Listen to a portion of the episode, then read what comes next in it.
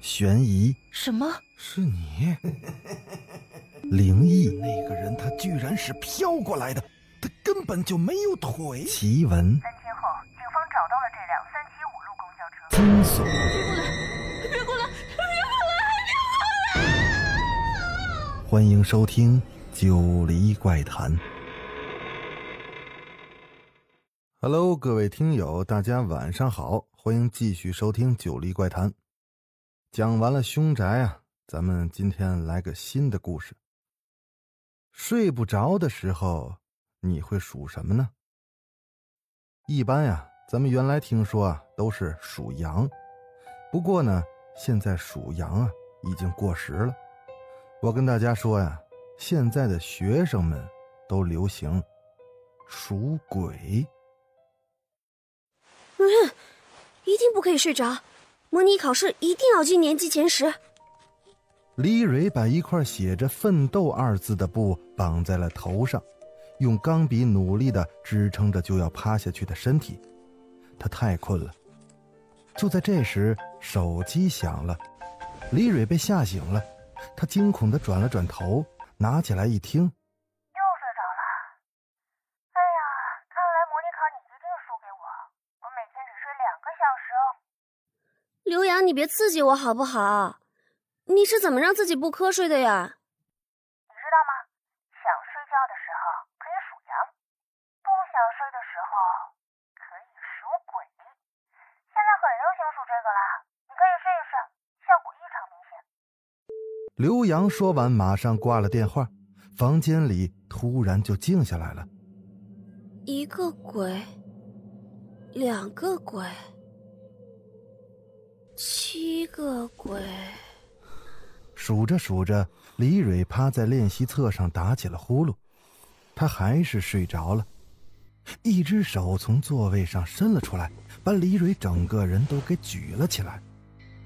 这是在做梦吗？他看到下面有一个人用两只手将他整个举了起来。那个人只有一只眼睛，面无表情。这真是个奇怪的梦。李蕊想着。突然，李蕊发现自己急剧的下坠，啪的一声巨响，她完全的清醒了。她惊讶的望向房间的角落，四处的搜索着，可什么都没有，只有衣柜前那挂着的那件衣服。可那里面，却像是躲着一个人。这是梦吗？如果是梦的话。怎么解释我从高处向下摔这个事实啊？难道？李蕊不敢睡觉，她下床把房间里面各个角落都检查了一遍，只有那个衣柜，她不敢动，因为她感觉到里面好像躲着一个人。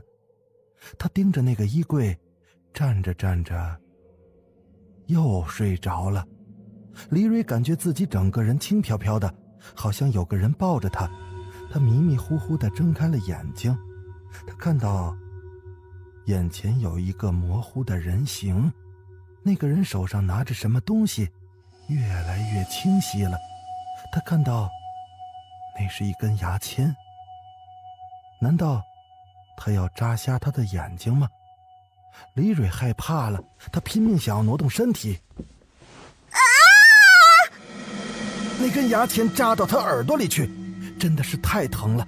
他整个人都蹦了起来，跑到前面的衣柜那儿，他往衣柜的镜子那照了一照，只见一根牙签整个的穿过了他的耳朵。这根牙签的存在似乎证明了刚才事情的真实性。我的衣柜上是没有镜子的，难道这算是梦？李蕊突然惊恐的望着那个衣柜。他记得自己的衣柜是布艺的。李蕊将牙签拔了下来，那可怕的疼痛提醒着他，这一切都是活生生的。他惊恐的往房间外面跑去。爸爸，李蕊哭喊着冲进了爸爸的房间，将被子里的爸爸摇醒。可被子里的人猛然坐了起来。呃，你是谁啊？你来我家干什么？李蕊的嘴张着，她猛然的发现，眼前这个人根本就不是他爸爸。他想起来了，爸爸和妈妈出差去了，要过两天才能回来。于是他震惊的望了望周围，房子里面的结构跟他家是一模一样，可是所有的装饰家居都不一样。他只能惊恐的对眼前人说：“我家住在幺二零幺，我也不知道自己为什么会来到这里。我好像是睡觉的时候被一个鬼给扛到这里来的。”那个中年人摇了摇头：“别说胡话，原来你住我家楼下呀！这里是幺三零幺，你应该是梦游了吧？明儿赶紧去医院查一下。”李蕊拼命的道歉，然后朝楼下走去。不对呀，这门锁着，这床上又又有坚固的防盗网，这梦游怎么能到这儿来呢？那这难道？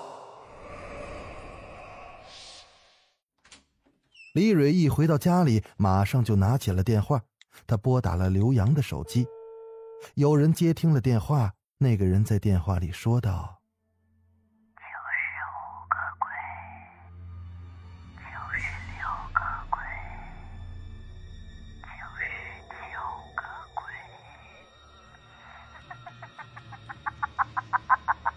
诡异的笑在手机里回荡着，那笑声不像是从手机里传出来的，而像是来自那个布艺的衣柜。啊！天哪！李蕊赶紧关了手机，可笑声还在持续着，在那房间里回荡。李蕊害怕的蜷缩成了一团，迷迷糊糊的，又睡着了。那个衣柜里伸出了一只手，没有手指，那只手攥着拳。李蕊这次马上就醒了，那只手马上就缩回了衣柜里。也许这次。也是幻觉吧。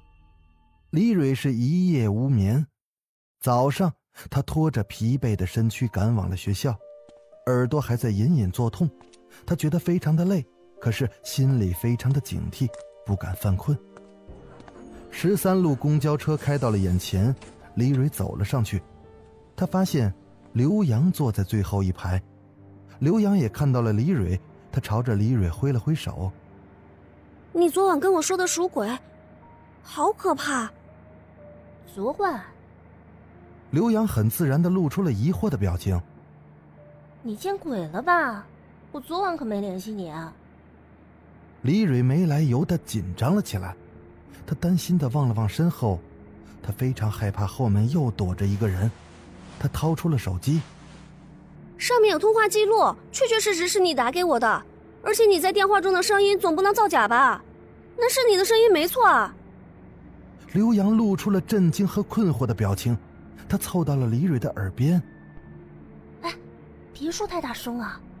我的手机昨天傍晚的时候忘在阅览室了，我打电话给自己的手机，里面传来了一个诡异的笑声，然后一直在数鬼。数鬼？对对对，我就是因为数鬼才发生了可怕的事情。你知道这是怎么一回事吗？”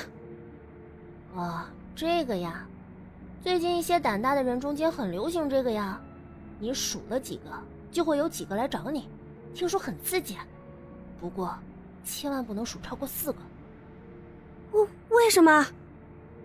李蕊的心跳开始没理由的加速，她想起来自己数了七个，有一种不祥的预感袭上心头。这个呀，第四个之后。都是厉鬼呀，而且第四个之后就没办法预测会发生什么了。哎呀，不过你不用害怕，这种事也只是传说而已啊！你别怕，别怕。可是，为什么会这样啊？李蕊惊慌的望了望周围，突然发现今天的乘客是异常的少，前面只坐了三个人，不对劲儿啊！哎，我听说啊。睡不着的时候数羊，因为羊是很温和的，所以你就可以进入温柔的梦乡。相反，如果数的是鬼，因为鬼一般不温和，他就不会让你进入梦乡。啊！我至少数了七个啊！李蕊说完之后，突然觉得耳朵那很疼，她记得昨天晚上被扎了一根牙签。轰的一声，整个公交车飞起来了，李蕊的头撞到了车上面的横梁，好生的疼啊！看来是遇到了减速带。李蕊被吓得一声尖叫。前面的三个乘客转过了头，露出了厌恶的表情，没有办法判断那三个家伙到底是不是人。下了车之后，两个人一起向教室走去。刘洋突然间说道：“哎，我告诉你啊，你中午跟我一起去找手机吧。那个打电话给你的家伙，说不定就是鬼，他找上你一定是有理由的。哎，如果能找回手机，也许会有救啊。”李蕊假装没听见，她大步的走到了教室里。教室里面有个灯管在闪着，这是白天，闪烁的灯显得异常的诡异。在上数学课，坐在倒数第二排的李蕊昏昏欲睡，有一只手在摸着她的脖子，轻轻的，冰冷的。李蕊猛地转过头。只见来不及将手缩回去的杨旭是一脸的尴尬，李蕊忍不住的喊道：“你为什么要这样？干什么呢？”听到喊叫声的老师扔掉了粉笔，生气的质问着：“老师，这个流氓摸我的脖子。”杨旭，你站着听课，再搞恶作剧，把你吊风扇上喝西北风！老师严厉的说着，同学们都大笑起来，教室变成了菜市场。不过，在老师的苛责下，课堂很快又恢复了平静。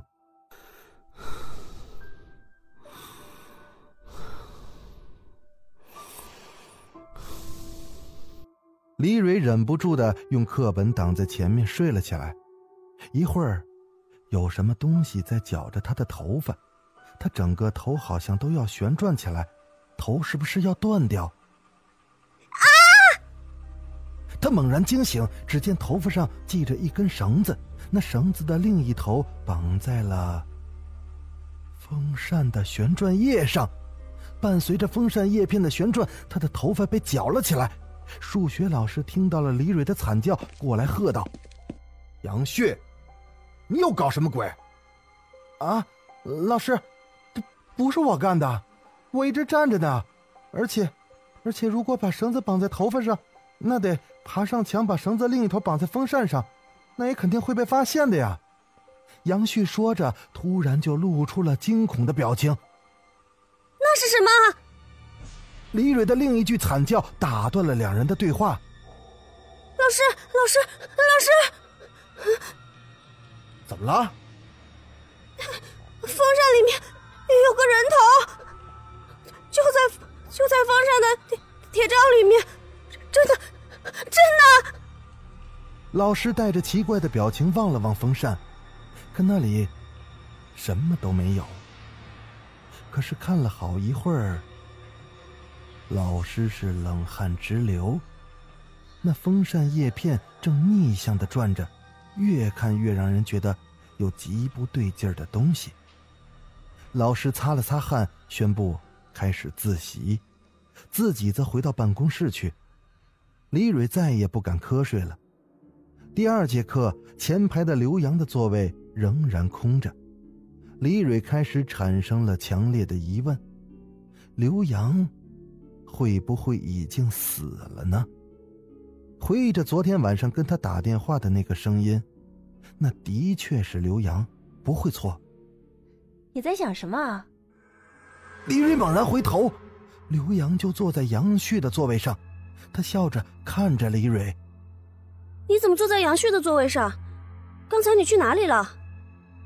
李蕊说着，努力寻找着刘洋脸上的异常之处，可是刘洋正常的，让他觉得自己反倒有点不正常。唉，杨旭被老师叫到教务处去了，我觉得坐他这个位置挺好。哎，中午跟我去找手机如何？我不知道为什么。总是觉得昨晚给我打电话的人就是你。我问你一个不该问的问题啊！李蕊惊恐的说着，她觉得背上好像有什么东西在抖动。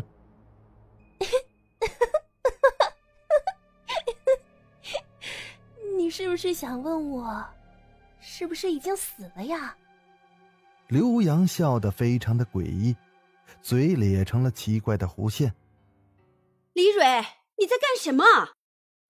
李蕊慌忙的转过头，历史老师正气急败坏的看着他，握着拳头，像是要冲过来打人。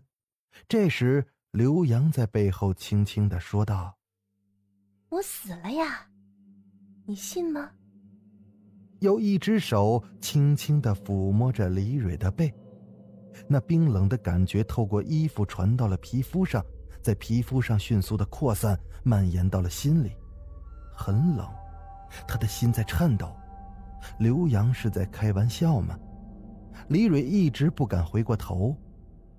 等到下课的时候，他才鼓起勇气转过头，可是原本坐在背后的刘洋已经不见了，座位上是空空如也。李蕊赶紧跑到厕所去洗了把脸，她觉得自己的身体快要支撑不住了。这时。一只手从厕所的门里伸了出来，手指在画着圈。李蕊被吓得全身的抖动。谁？刘洋猛地闪了进来，挡住了李蕊的逃跑路线。我，我刚才跟你开玩笑了，你怎么变得这么胆小啊？你不是连鼠鬼这么恐怖的事情都敢干吗？可是，不要可是啦。我中午在阅览室等你啊！你想明白了，最好来找我。你昨晚接到的是一个鬼的电话，如果不帮我找回手机的话，你知道会发生什么吗？会发生什么？李蕊焦急的喊着，他突然觉得厕所里面的气味非常的刺鼻，那种熟悉而又陌生的难闻的气味，让人是精神紧张。刘洋咧着嘴笑着，什么都没说。猛地又闪了出去，外面传来了啪啪啪的脚步声。李蕊在心里想着：也许这脚步声证明了刘洋是活的，这种证明很有力，不是吗？又要上课了，可刘洋的座位上仍然空着，可以看见他的书包放在课桌里。语文老师走了进来，他的手上拿着一沓试卷，一进来就对同学们说道。要模拟考试了啊！你们最近都没什么干劲儿，我准备今儿就给你们测验一下。教室里静得如同午夜的坟地，只有沙沙的笔声在响着，仿佛微风吹过墓地的松柏树时那树叶的沙沙声。李蕊做着名句填空，题目是“可怜夜半虚前席”。后面是个空格，下一句是什么呢？他思考了一下，突然灵光一闪，他写下了“不问苍生，问鬼”。鬼，鬼，鬼。一个“鬼”字在李蕊的脑海里拼命的回响着。就像是丧钟在一下一下的敲着。鬼。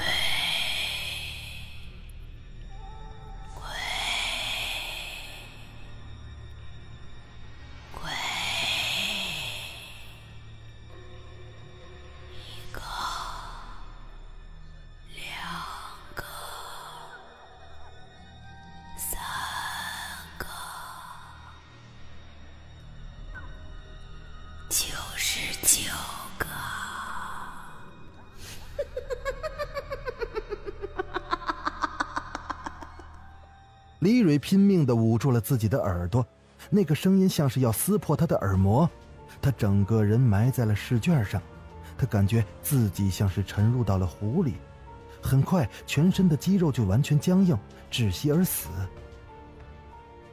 啪，啪，李蕊觉得那是教鞭击打在讲台上的声音，一下又一下，她猛地抬起头，讲台上坐着一个老师，背对着她。李蕊看了看桌上的试卷，心里猛然一惊，这，是去年的试卷，而不是他刚才正在做的试卷。你刚才睡着了呀？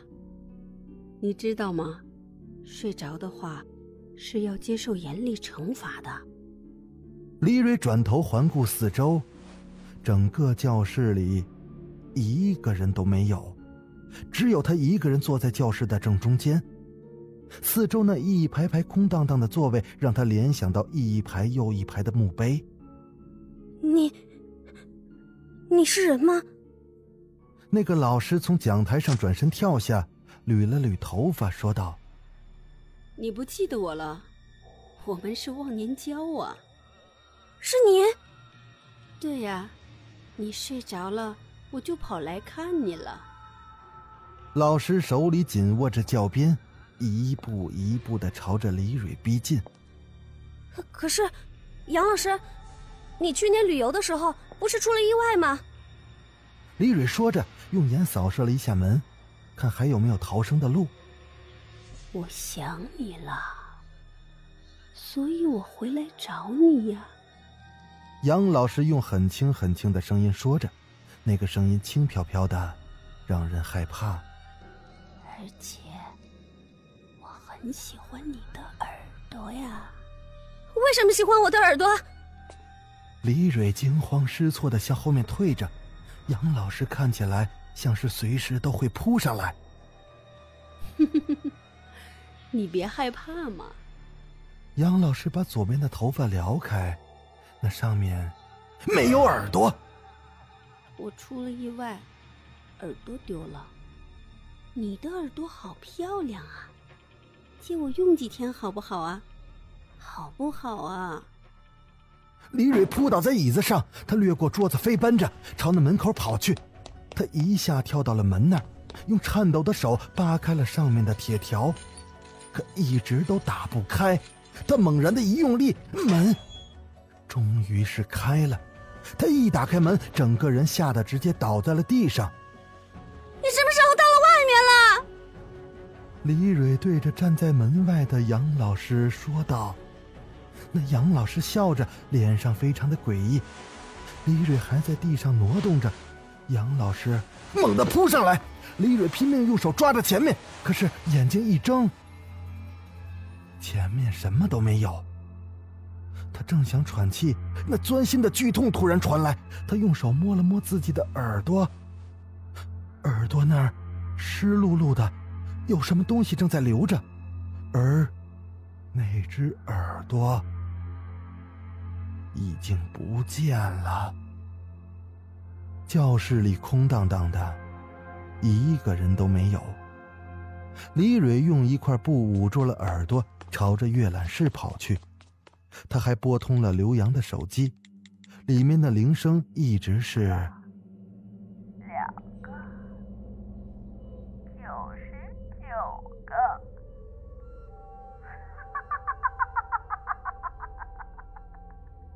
铃声一直响着，电话却没人接。李蕊没办法忍受那个令人崩溃的声音，她跑到了阅览室里，只见门口竖着一块公告牌，上面写着。阅览室今天、明天进行内部整理，暂不开放。两天后准时开馆，请要查阅资料的同学于后天再来。落款是学校图书馆管理委员会。这时，公告牌的后面伸出了一只手。又是你们，刘洋？刘洋从广告牌的后面站起了身。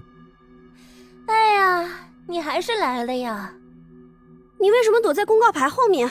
这不是很奇怪吗？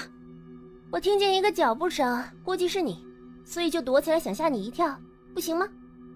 唉，阅览室的门锁了，不过里面第一个窗没有关，我们可以从阳台绕过去。两个人很快从阳台绕到了阅览室的里面，里面空荡荡的。一排排的报纸显得没有多少生气。平时来阅览室不会觉得有什么奇怪，可是当阅览室里只有两个人的时候，突然就会让人觉得有点害怕。嗯，你为什么还是来了呀？刘洋随手拿起了一张报纸，拿在手里搓了搓，报纸发出了让人不安的声音。我刚才遇到第五个了，是我去年的班主任，他去旅游的时候出了事。李蕊哭着拿开了耳朵上的布，上面的血已经止住了。他把我的耳朵整个给拧掉了，我觉得我就快死了。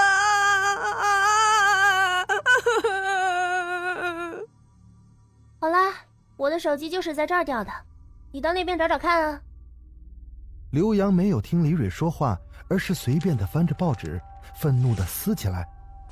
李蕊走到一边，突然想起了一件事儿，于是他拨打了刘洋的手机。手机铃声近在咫尺，李蕊突然明白了：手机不就在你身上吗？刘洋突然笑了起来，他从兜里掏出了手机。你想知道为什么吗？你看看你身后就明白了。李蕊大口大口的喘着气，她惊恐的望着刘洋，那背后会是什么可怕的东西呢？李蕊的脸开始抽搐，她盯着刘洋。突然，她转过身去，只见在她身后很近的地方，吊着一个人。那个人微张着嘴，露出了舌头，眼睛翻白，头发竖直，那样子极为的恐怖。李蕊吓得软在地上，她又回过头去找刘洋，可那儿已经没人了，刘洋又不见了。他又猛地转过头，惊恐地注视着前面吊着的那个人，他这才发现，那上面吊着的人，那不就是刘洋吗？没错，就是他，他一动不动地吊在那儿。这时，刘洋突然笑了，他拉断了绳子，从上面跳了下来。你知道阅览室为什么关闭吗？不是因为要内部整理，而是因为我昨晚吊死在这儿了。我给你打电话时，我还吊在上面，你信不信？真是你！刘洋把脖子上的绳子拉掉。上面留下了一条深深的勒痕。可是，为什么要打电话给我？我到底有什么对不起你的？你告诉我好不好？我可以向你道歉。这一切都要怪你呀！我昨天在阅览室看书，觉得很困，就用手机上的 QQ 想放松一下。结果你的 QQ 发来了一段话，里面说瞌睡的时候。可以数鬼。我嘛，一向是非常胆小的。可是你知道吗？赎鬼这个词，却不断的在我脑海中转悠着，让人没办法抗拒。我的好奇心就这样被你挑起来了。于是我数啊数啊，我一直数到了九十九个。你都不知道接下来。我遇到了多么可怕的事情，这都是你一手造成的。可是，我最近全力准备考试的事情，哪有时间上网啊？QQ 里面的事情应该是别人发的吧？那我不管，反正就是你的 QQ 发来的，千真万确。说着，刘洋露出了可怕的面容，他张开嘴。牙缝里流着红色的东西。我明白了，我有一个忘年交是杨老师，他知道我的 QQ 密码，可是他去年死了啊，一定是他干的，你去找他啊！李蕊想起杨老师也知道他密码的这件事儿，太迟了，谁叫你胡乱泄露自己的密码？李蕊尖叫着往后退着，她突然觉得全身一阵剧痛。那种痛，太可怕了！她好像被无数根针同时扎了一下。他惊慌的望着周围，空荡荡的。刘洋也不见了。从玻璃窗那传来了一个声音：“你数了七个，还有一个，好好享受吧。”李蕊绝望的瘫软在地上。他完全的失去了抵抗的意识，只看着天花板，等待着那最后一刻的到来。很久之后，里面是一片寂静，什么事都没发生。李蕊迷迷糊糊的睡着了，他的潜意识在告诉自己：第七个，第七个。可是，什么都没发生。又过了许久，李蕊猛然的醒了过来，他走到了阅览室里面的一个镜子那儿。当他看到镜子中空空如也时，他这才知道，他遇到的最后一个鬼，就是他自己。好了，故事讲到这儿就结束了。我是主播九黎香柳，感谢大家支持《九黎怪谈》节目。那咱们下个故事再见。